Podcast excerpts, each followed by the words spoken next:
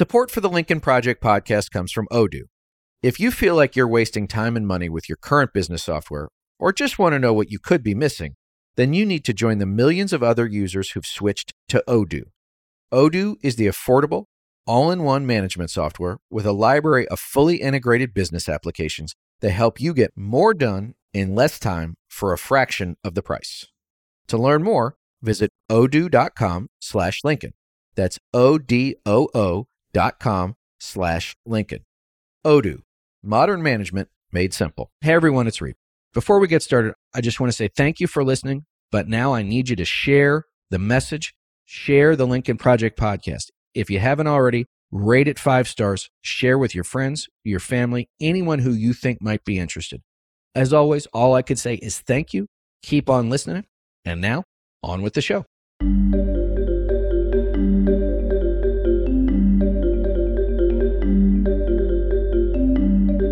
Welcome back to the Lincoln Project. I'm your host, Reed Galen. Today, I'm joined by Brendan Ballou, a federal prosecutor who served as special counsel for private equity in the Justice Department's Antitrust Division. Prior to that, he worked in the National Security Division of Justice, where he advised the White House on counterterrorism and other policies. His new book is Plunder Private Equity's Plan to Pillage America, and it is available wherever fine books are sold. He's a graduate of Columbia University and Stanford Law and is coming to us today from Washington, D.C. Brendan, welcome. Thank you so much for having me. You know, as I noted right before we started, I did work for corporate America for years, as do many current and former political consultants, because, you know, something's got to fill in the space between campaigns. And, you know, depending on the industry, some were spend all the money you need, others were do what you have to but it was always the ones with the most money who were most concerned about the comma in a bill or a semicolon being in the wrong place. And often the private equity guys were involved, but they didn't pop up until like it was a do or die situation in a legislative deal. It could be at the state level. I did a lot of work in California. Obviously, it could be on Capitol Hill. But you knew that somebody was really worried when you got a call from the Carlyles of the world or the BlackRocks of the world, right? Because now it's like you have to be on the phone with these people for whom this is in their portfolio. Maybe their bonuses are tied to it. So take us through the genesis of this book. Because for me, even though I spent a fair amount of time, enough to know how this stuff works, tell us how private equity became the raging bull of American capitalism. Sure. Well, it's a great question. And thank you so much for having me. And I should, of course, say that I'm speaking here purely in a personal capacity. So it might be worthwhile to just sort of define the terms about what private equity is, because I confess, you know, I didn't really know what private equity was. You know, I'd heard the term for years, but didn't really know what it was until I was, you know, about a third of the way through this project. So I don't think anybody should feel guilty for not knowing that. The basic idea behind private equity is very simple. Private equity firms use a little bit of their own money some borrowed money and some investor money to buy up companies. They then try to make, you know, financial or operational changes with the goal of trying to sell them for a profit a few years later. So that's a very simple idea, but for reasons that I'm sure we can talk about, it often has bad consequences for investors, for consumers, for employees, sometimes for the economy overall. Now, how did private equity, to your question, become sort of this raging bull? It's really interesting. I think there's a lot of sort of wonky answers about changes to ERISA statutes and, you know, low interest rates set by the Fed and so forth. But I think the simple sort of foundational answer is that private equity is a business model that was really invented by lawyers and regulators, you know, people that, you know, look like me and have had jobs similar to me. And it's really allowed a business model that isn't necessarily an extreme form of capitalism, but more a perversion of it to really take over a large percentage of our economy.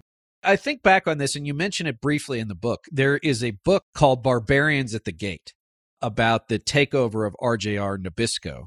And it's also a great movie starring James Garner, Fred Thompson, all these other people. Just, I mean, they were just brilliant in it. But this was sort of the leveraged buyout. The idea, which was you talked about the buyout, but the leveraged piece is they're using a little bit of their own money and they're using a whole heck of a lot of somebody else's money. That's exactly right.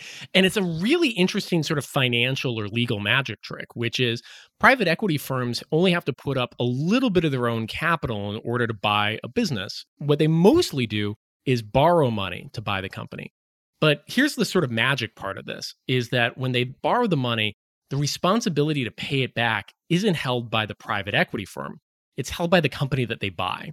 And so, what that means is if their investment fails, if the changes that they try to make or the money that they try to extract doesn't work out as they plan and the company falls apart, the private equity firm, by and large, isn't responsible for paying back the debt. So, it's a sort of heads I win, tails you lose sort of situation.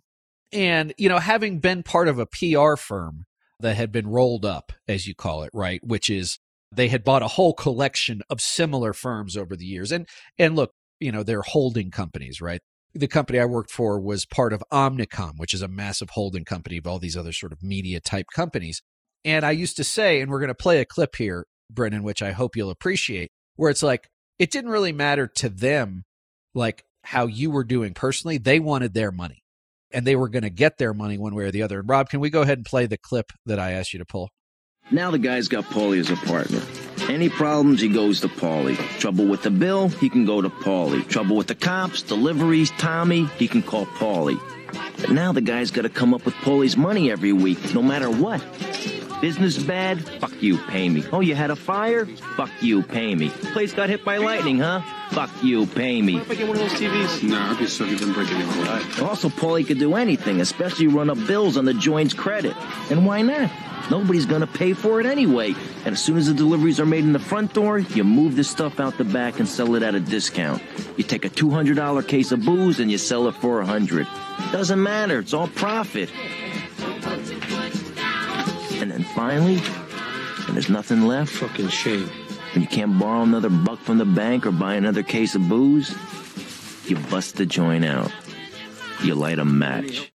All right, so that is from one of the greatest movies of all time, in my opinion, Goodfellas, explaining what happens when the guy who owns the bar goes into business with the mob boss. But throughout the course of your book, Brendan, this sounds an awful lot like what private equity companies do to the companies they buy. Yeah, I love that you played that quote. You are not the first person to reference that exact Goodfellas quote to me. And I think it's really interesting that the book sort of inspires that same idea in folks. And obviously, I love Goodfellas. I'll tell a quick story of sort of how this works in action. And we'll get a little in the weeds here, but I think it's useful for folks. You know, we start off by talking about Carlyle's acquisition of HCR Manor Care, which was the second largest nursing home chain in America. And Carlyle is a massive private equity firm formed in Washington, D.C. So it is, you know, by a guy, David Rubenstein, who worked in government, understood the nature of the connection to government, having important people either in office or former government officials around that could create this sort of wave of inevitability. And now they're a massive private equity firm. So go ahead. So Carlyle, this massive private equity firm, buys up Manor Care, which is this nursing home chain, and they execute a lot of tactics that people are really critical of. They do something called a sale leaseback, where they require Manor Care to sell all the buildings that it owned and then lease them back. So, you know, now they're required to pay every month or every quarter for something that used to just be theirs, but it gave a quick hit of cash to Carlyle. They did things like have transaction fees and management fees. Management fees were essentially money that the nursing home chain had to pay for the privilege of being owned by the private equity firm. They cut staffing, and as a result, unsurprisingly, health code violations or complaints spiked. Now, here's where we get sort of into Goodfellas territory. And I, I, as a lawyer, I want to be careful and I don't want to overstate my case here. At least one person died in one of these facilities. But when their family sued Carlyle, the private equity firm, to try to recover, Carlyle was able to get the case against it dismissed. And it did that by saying that it was not the technical owner of the nursing home chain. Instead, it merely advised a series of funds whose limited partners, through several shell companies, ultimately owned the nursing home chain. And that was enough to get the case against it dismissed. And the private equity firm, Carlyle, was never held directly responsible for that person's death. And so, you know, to go back to the Goodfellas story, it's a situation where, you know, firms can profit enormously off these sale leasebacks, off these various fees. But when push comes to shove, oftentimes they're just not held accountable. this is one of those, you know, broader issues that I think, Brennan, is affecting us as a nation, which is a lack of accountability by those who have the most power and the most money. And obviously, not surprisingly, throughout history, those things are intrinsically tied to one another. And so my question is this is to your point you talked about the lawyers, right? And we know what Shakespeare said about lawyers is there are firms that you mentioned as well who employ hundreds if not thousands of attorneys who spend all day basically engineering this invisibility cloak that these firms take advantage of. And I think the other part too that is interesting in this, and, and I want to get to this a little bit too, is that not only are they sucking as much money out of this and they're demanding cost cuts to increase profits or increase revenue anyway, but it also turns out that because they're just going and gobbling up stuff, they're not subject matter experts in actually running a nursing home. Right now, maybe they know about the industry. Maybe they're experts in understanding the industry, inflow, outflow, patient numbers, location, zip codes, property values, right? They can quantify assets, but they're not actually very good at running these companies in a lot of cases. But maybe they don't care either. Well, you look at the backgrounds of the people that run private equity firms, and it's not a surprise. You know, they don't necessarily come from backgrounds in engineering, sales, logistics, marketing, anything like that. They come from financial backgrounds. And so the changes they try to make on these companies tend to be financial ones. And when they're put in the position of actually trying to make operational changes, often it really has disastrous effects. The New York Times had this really great story about a series of private equity firms that bought up Payless Shoe Source. And, you know, after they did, they put an investment banker in charge of the company who had all these ideas like for instance closing down a quality control shop in China that made sure that the shoes were the right size and so forth well, as soon as they did that, the shoes started coming in at the wrong size and so forth, and it obviated any cost savings that they had by shutting down the quality control shop. And that's one example of many, many ones that are out there. But let me ask you that this because I think there's also an inherent arrogance that is evident in all this too, which is whether or not you're sitting in Washington, D.C., New York City, LA, wherever it is, is that if you're the new owner of Payless Shoe Source and you're the guy that's been now tapped to run it, you've never shopped at Payless. Your family's never shopped at Payless. You're never going to shop at Payless. So there's an arrogance not only in that you know better, but also that you probably look down at the people A that work there and B the people that shop there. Yeah, I'm paraphrasing slightly, but that same article said that the executives that were coming in from this private equity firm or appointed by them said that they were quote thought that we were idiots because we lived in the Midwest. There were really interesting stories when Sun Capital bought up Marsh Supermarkets, which was based primarily in Indiana, you know, store clerks were saying, you know, these guys, quote, didn't know what a UPC code was, but they're spending all their time on a yacht. So it's interesting, you know, when you talk to the advocates of private equity, David Rubenstein, who you mentioned earlier, calls it, you know, the highest calling of mankind. The former head of Yale's endowment said that it was a quote, superior form of capitalism. I don't want to make a blanket statement about everyone in the industry, but I think oftentimes there's a sort of sense that we really are the masters of the universe. And that may be true in terms of compensation, but not necessarily true in terms of expertise or the ability to run these businesses. So let me let me take one step back. If you're Marsh Supermarkets or let's call it any family owned or relatively, you know, privately held or even, you know, small publicly held company, why sell? If you've got 25 or 30 stores across two or three states, your employees are happy, you're happy, are you sitting on a yacht? You're not, right? But that's never been your thing. It's been organic growth. It's been you've had people that work for you for 25, 30 years. Why sell?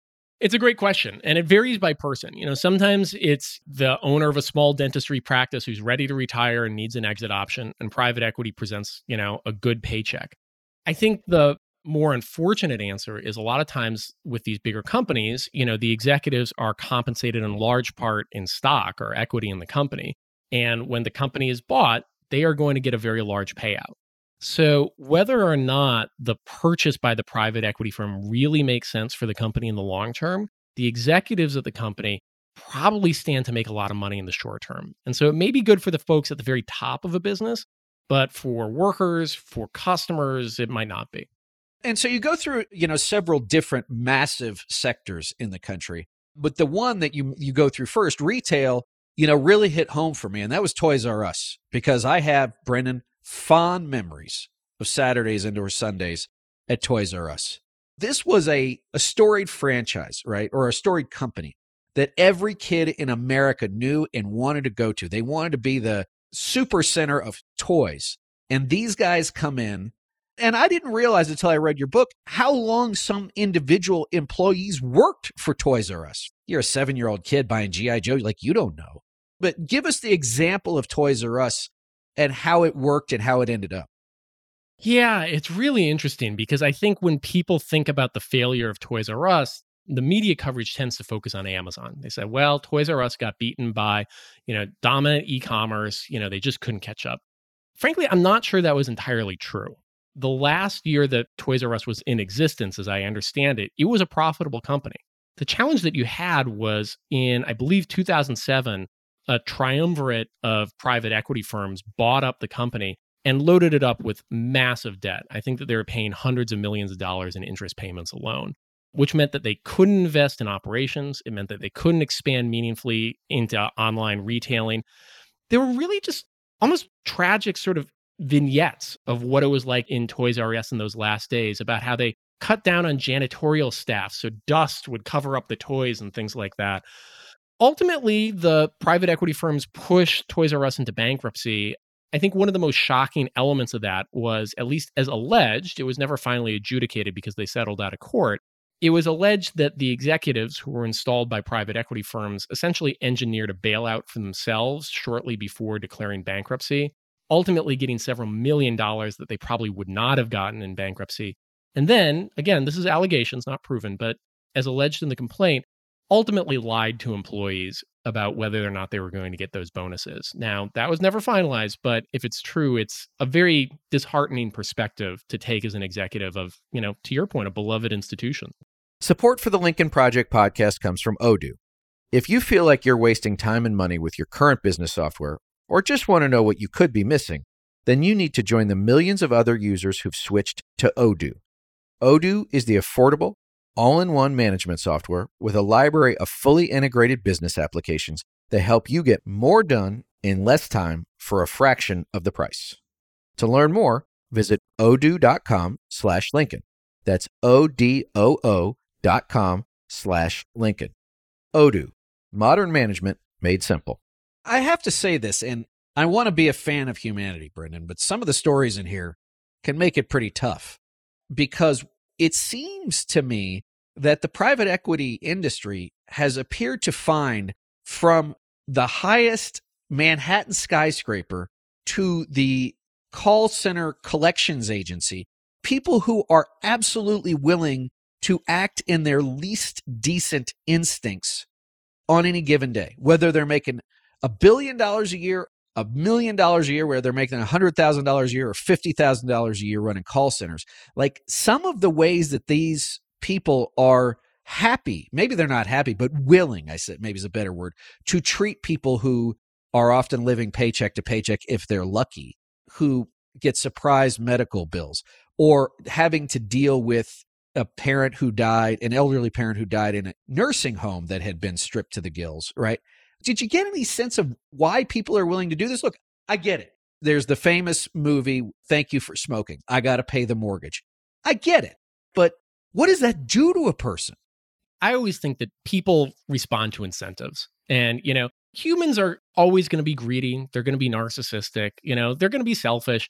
We're not going to change human nature anytime soon. But those instincts can sometimes be channeled in productive ways. You know, if you build the rules of society right, you know, people are building great businesses that last for the long term, that benefit themselves and benefit society. Or we can organize it in a destructive way where people's worst instincts can be brought out to extract money from a company, from a business, you know, from other people. And the challenge is, I say this as a lawyer, you know, we lawyers have a tendency to invent a bad business model about every 20 years that encourages people's worst instincts. You know, right now, I would argue it's private equity. 20 years ago, it was subprime lenders. 40 years ago, it was savings and loans. 60 years ago, it was conglomerates. 100 years ago, it was trusts. It's just something that we do.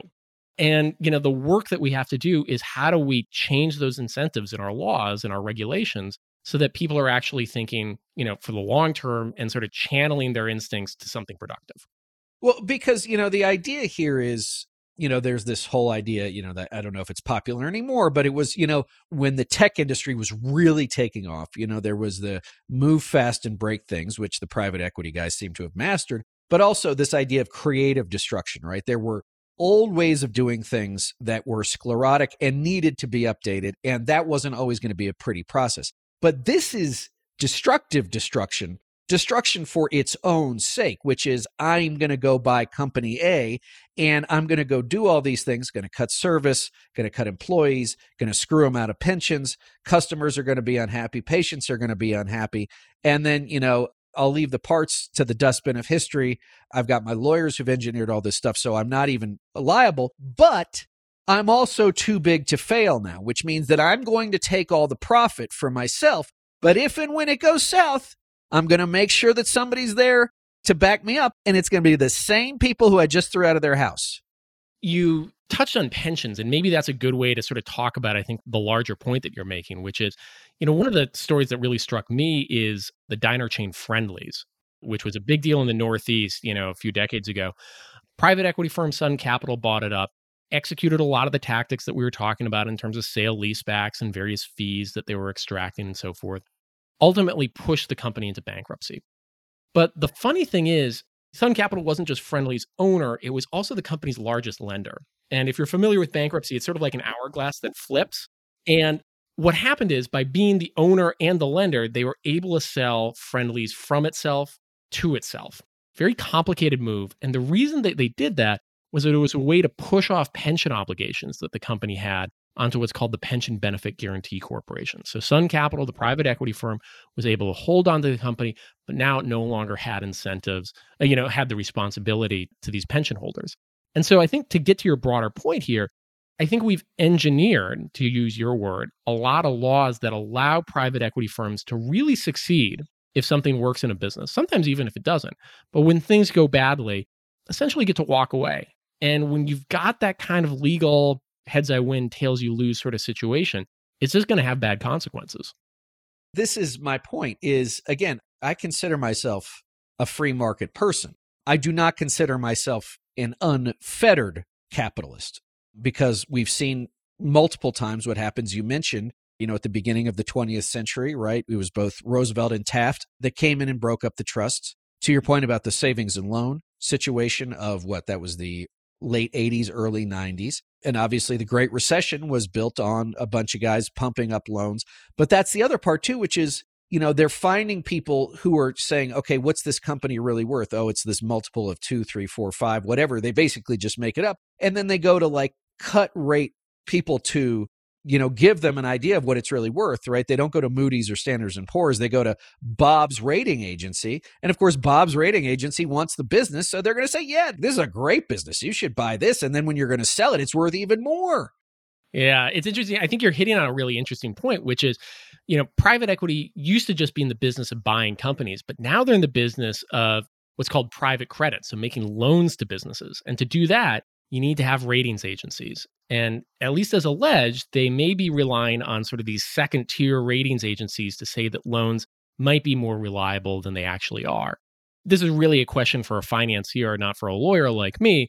But you know, there's a concern that this is going to create an asset bubble. You know, maybe not the same size as the housing crisis, but you know, potentially could have big repercussions. You know, just beyond just these individual private equity companies.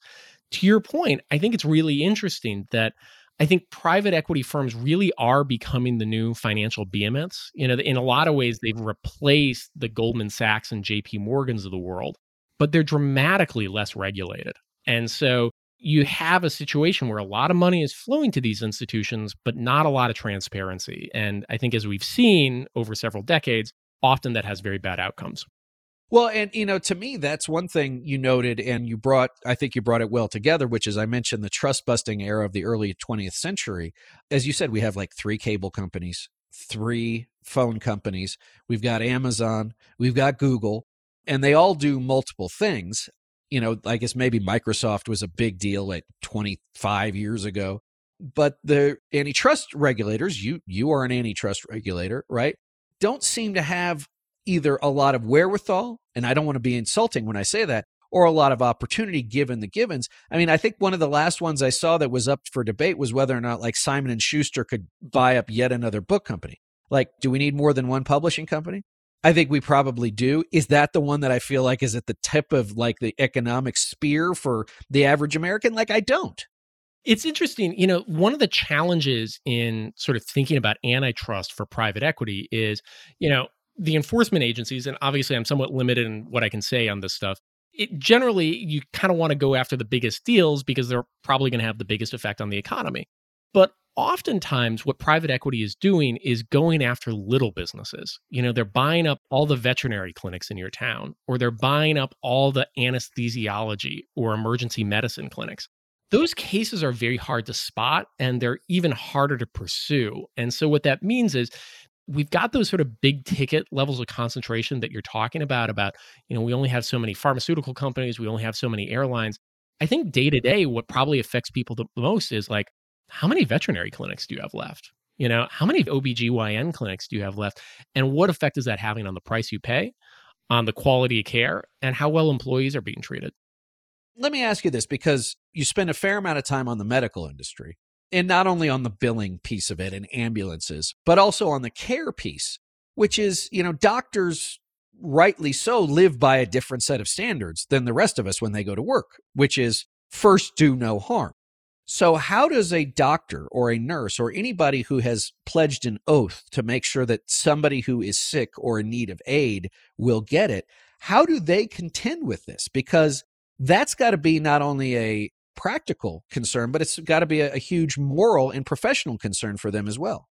Yeah, I'm glad that you use the phrase moral and professional because, you know, reading and, and talking to folks in the medical profession about this problem, I think they think about in that in those terms you know, private equity firms have been very active in buying up what are called physician staffing companies, which essentially staff doctors in emergency rooms and so forth. And sort of the trick of the business model is you staff somebody outside of your provider network. So you go to an emergency room that you think is in your network. It turns out it's being staffed by a doctor that isn't. You pay an out of network rate. That's sort of the business model.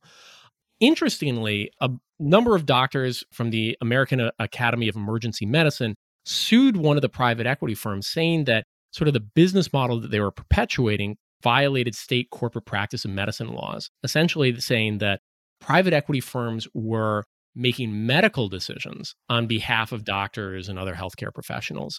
I think that particular case got dismissed, but as I understand it, this is a really big problem in the healthcare industry, which is, you know, you have to go back to our earlier point people with finance backgrounds essentially making medical decisions and you just to hammer the point home bloomberg had a really interesting story about pe getting into dermatology and they said that these private equity firms were you know so focused on cutting costs that they made the medical decision to buy cheap needles needles that were so cheap that they would break off in people's arms and bodies so sometimes these have very practical consequences for people I think so. But the flip side of that, and, and you spurred my thinking when you said, I think that case was dismissed. I don't know if it's three times, five times, eight times, but the expression settled without admission of guilt is peppered throughout here.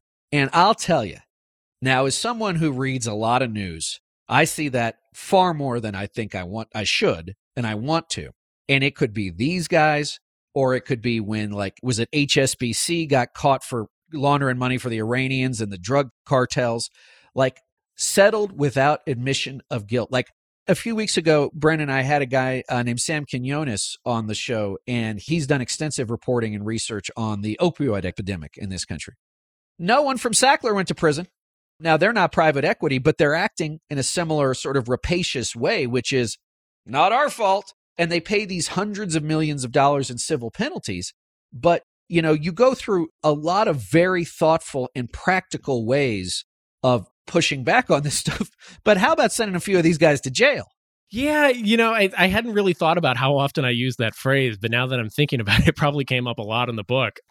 The challenge that I think folks that are suing private equity have is, I mean, bluntly, how much money private equity has.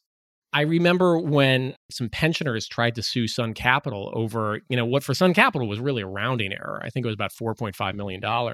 Sun Capital spent 10 years litigating the case and ultimately won. It went up on appeal twice. I mean, they probably spent more money litigating it than the money was at issue. But they were able to do that because they had the money to really drag this out in a way that retirees, you know, you think about 10 years of a retiree's life, they quite literally don't have the time to litigate these things. To go back to a point that you were making earlier, private equity has really been a transformative part of the legal industry as a whole. You know, large law firms have really pivoted to focus, maybe not a majority, but a large part of their businesses are now focused on servicing private equity firms, either on the deal side or on the litigation side. So they're genuinely able to access, if not the best lawyers in the, in the country, certainly the highest paid. Thinking about this now as we bring private equity and the government sphere together, not in an electoral capacity, but in a regulatory, in a policy, and a legislative capacity. You think back to Thomas Hobbes and Leviathan. This thing is ever growing and it's eventually going to take us all over. And you think about all of the ideas of the push and pull of what governance means versus what the freedom of its people means. And this is a philosophical argument that we don't have to get into today and we don't have time. But the point is the citizen in a perfect world says, I am going to elect a representative who has my interests at heart. And the government is going to provide me protection, a rule of law, and a common standard by which we all operate so that it is fair. And I put fair in air quotes because I'm not a Pollyanna. This book strikes against all of that, which is the private equity guys, they are so tied in to the government, whether or not that's regulators, legislators, the armies of lobbyists, right? They have 7x the number of lobbyists for the private equity than exist members of Congress. And so to me, at some point, if you are someone who had a heart attack and had to go to an emergency room and you get a $137,000 bill that no one told you about and said, Is my insurance going to cover this? As you tell one story, right? Or if it's the needles breaking in somebody's arm, somebody dying at the nursing home, the pensions going away, all of this stuff has impact on real life human beings. The 329,500,000 Americans who aren't these guys. And so to me, are we so far afield from a regulatory and a legislative perspective that this is okay? Because you know what? I'll tell you this. There's 435 members of the House. There's 100 members of the United States Senate. And I would venture to say that maybe 25 of them in the House and maybe 10 of them in the Senate represent the vast majority of these people. I'm talking about the private equity guys. Yeah, you know, and I'm glad that you used the phrase Pollyanna. I use that too and say I'm trying not to be Pollyanna-ish about this, but I do think that there is some reason for hope. Let me start with the negative and then I'll go to the positive. On the negative side, private equity firms are enormously successful in their lobbying efforts. And partly that's because of the bench that they've got. They have at various times employed former secretaries of Treasury, State, Defense, a former vice president, two former speakers of the House, any number of senators and congresspeople, a former CIA director, a number of generals. I could keep going on and on. The effect of that has been that I think that they have been just enormously successful in advancing their various policy agendas through the arms of federal and state government. So that's the negative side. The positive side is if it looks hopeless, if it looks like we're not in a position to really make change here, I will say we have done this once before. Private equity firms have a stunning sort of legal similarity to the trusts of the late 19th and early 20th centuries. You know, really, they're organized in very similar ways and have very similar effects on the economy. But we actually managed to constrain the power of the trust. It took a long time, it took a lot of legislation, but ultimately we established the FTC, the SEC, the first labor and environmental laws, the graduated income tax, and so forth. All these things contributed to building a fairer economy. Now, that's not to say that we will necessarily do that again, but I think that there's some reason for hope because at least once we have. I mean, I guess my thing too is they use all the hordes of lobbyists, and you know we've gotten close to doing a couple of things, relatively speaking, not groundbreaking, and they get killed at the last second. We saw uh, Arizona Senator Kyrsten Sinema last year, right? She was a deciding vote on the Inflation Reduction Act, and it was only when she carried the water for carried interest, which is how so many of these guys pay a much lower effective tax rate than you and me pay, that it got done, which was let the rich guys keep their money and we'll give the poor people some money. And I hate to be so blunt about it, but I'm not sure that there's any other way to describe it. When people think about the necessity for change here, they naturally, understandably look to Congress. And I think when you look to Congress, there's a lot of disappointing stories out there. You know, like you just mentioned the story about carried interest. There are sort of similarly tough stories about surprise medical billing and so forth, although there's been some progress there. I say this to people. Yes, changing Congress is necessary. Ultimately, I think that's where a lot of action is going to happen. But there are a lot of levers in power to affect change here. You know, at the federal level, we're talking about federal regulators, both directly part of the executive and independent, whether it's the SEC, Treasury, Fannie Mae, and Freddie Mac. Also, the state and local level, you know, some of the abusive tactics that we've been talking about can be outlawed by states and localities in their jurisdictions. Also, private litigants and activists. I have to say, I think activists have been enormously successful at constraining private equity on specific issues. You know, whether it's constraining the cost of prison phone calls or looking at minimum staffing criteria for nursing homes, which we were talking about earlier. I think when folks have focused on specific issues, they've actually been really successful. And, you know, maybe they don't have the money that private equity does, but they've got the people on their side. And that's the other thing, too, is, you know, if you're Stephen Schwarzman, who runs Blackstone, right? Like you've got your names all over these buildings, but you still don't want to be called a murderer, right? There are certain things that like you don't want to have to go to the Met opening or whatever and say, "Hey, Steve, you know, whew, saw that. That can't be too much fun, right?" Because these guys do consider themselves masters of the universe, and we live in such an incredible time of there's no shortage of media outlets, right? Anybody that picks up an iPhone or a Samsung, right, is now a media content creator. And so that's something these guys probably believe they're not accountable to.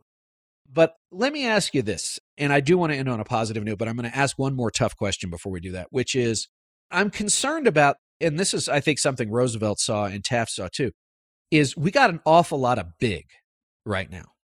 And it's big and oftentimes for its own sake. And it's big not for the purposes of being more efficient, whatever anybody says, or innovation, because we know innovation and big don't often go together, but just for the sake of being that. Again, it could be private equity, it could be Google, it could be Meta, it could be any of them. So, my question is for these companies, is it ever enough? Is it ever enough to say, I've done this enough? Well, you know, it's the nature of being in business that people are going to say it's never enough. And frankly, I think that's a good thing. People should be competitive. You know, I consider myself a capitalist just like you do. And I think people should be thinking about how do I always make a better business and so forth. I think the challenge that we've got here is we've built an incentive structure that isn't about how do I build a better product. It's not even really about how do I build a bigger company. You know, sometimes private equity firms care about that. Sometimes they don't. It's really about how do I extract as much money from this business and do it as quickly as possible. And until we change those legal incentives, I think it's going to create, you know, by and large, bigger companies, you know, like you just said. It's also going to create less efficient companies. And if you're worried about, you know, America's global competitiveness, for instance, you want an economic system that works. You know, if you care about, you know, the long-term innovation for your kids, you want these laws to be, you know, properly aligned. So there's certainly a lot of work to be done here. You know, I just saw this news, and this isn't private equity, but again, it goes to the bigness and the post shame, post, you know, accountability phase of, of the world we're in at the moment. You know, Bank of America just paid like a $500 million fine for opening accounts without their customers knowing. And that goes back to my accountability thing, which is, Brendan, someone said, do that you know, I had a friend who used to work at Wells Fargo when they paid their tellers so little, but they were offering $50 bonuses for every account opened. And all these people had accounts open and then they were getting fees and everything else. And I said to him, you know, between the financial meltdown, the stuff like Wells, the stuff like private equity, I said, you know, the next time you guys do this and the whole thing comes crashing down, like the torches and the pitchforks may come out and I'm not going to feel bad for you. And like that's that's the wrong place for us to be, but it has to be to me there has to be an understanding of like, okay, you're rich, you're powerful, you control all this stuff. But let me just tell you something this. If you do not let some steam out of the system, if you do not give it an escape valve, then bad things will happen, either because people are, have had it or because, like we saw, as you noted with the uh, subprime mortgage stuff, it gets too big and there's no possible way anybody. And Jamie Dimon from JP Morgan just said this when you become the head of a very large company, there are necessarily a lot of things you don't know anymore. And it's always the things that you don't know that get you in the most trouble. My book started with a quote from Louis Brandeis, who, you know, is a hero of mine. He says, you know, we must break the money trust or the money trust will break us. And I think that's the philosophy of this entire project, which is, you know, we have a system right now that is encouraging bigness, that's encouraging interconnectedness, that's encouraging inefficiency. And unless we can wrap our arms around it and change it, it's just going to keep getting worse and worse. And I will say this all good things come from the bottom typically brendan and as you noted and you you mentioned a lot of folks doing incredible work and i've met folks like this that are activists you know in the policy space in the political space i've taken them on in my career and i will say this is that they are rarely ever well funded right? They never have enough people. They never have enough time. They always have too much work because there are so many things that come through their door and they want to take on every single one of them because that's the service they do to humanity. And I would say this I'm glad that you mentioned those people because it is those people that do give me hope that, you know, we will learn collectively how to say, all right, enough is enough. I'm not saying you're not going to make a lot of money. Go make a lot of money. You figured it out. But you know what? When it comes to Granny falling down and hitting her head on the sink and nobody pays attention to her, like, you're not going to get away with that anymore. And you know what, Brendan? That's not an unreasonable request. No. I too have been completely heartened by what I've been seeing activists do on some of these issues. And I'll say, you know, I've been really encouraged that activists have been coming from sort of across the political spectrum here. You know, whether you're a Reagan Republican or a DSA socialist, I think you should care about, you know, what I always call, you know, a deviation or perversion of capitalism. You know, it's in everybody's interest to have a system that works. Well, amen to that. So, Brendan, tell us, can you be found online? If so, where? And what else are you working on that you can tell us about? So I can be found online. I think I'm Brendan Ballou on Twitter, although I rarely tweet. And I think we've got a website, plunderthebook.com. Most importantly, I can be found wherever a book is sold. Hopefully, we can get you interested in that. In terms of what I'm working on next, I have a day job and the development of a second book proposal. So maybe in two years, we can talk again once that thing gets off the ground. Well, would love to have you back as always. This was fabulous. As always, gang, you can find me on Twitter and TikTok at Reed Galen on Instagram and threads now. Brendan, get on threads Reed underscore Galen underscore LP. Brendan Ballou, thanks for joining me.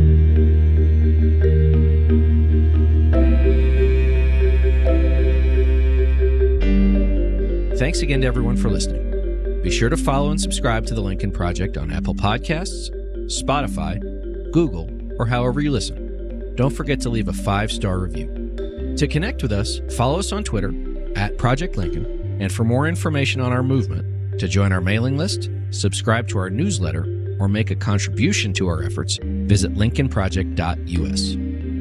If you want to message the podcast directly, please send an email to podcast at lincolnproject.us. And if you want to personally join the fight to save our nation's democracy, visit jointheunion.us. For the Lincoln Project, I'm Reed Galen. I'll see you on the next episode.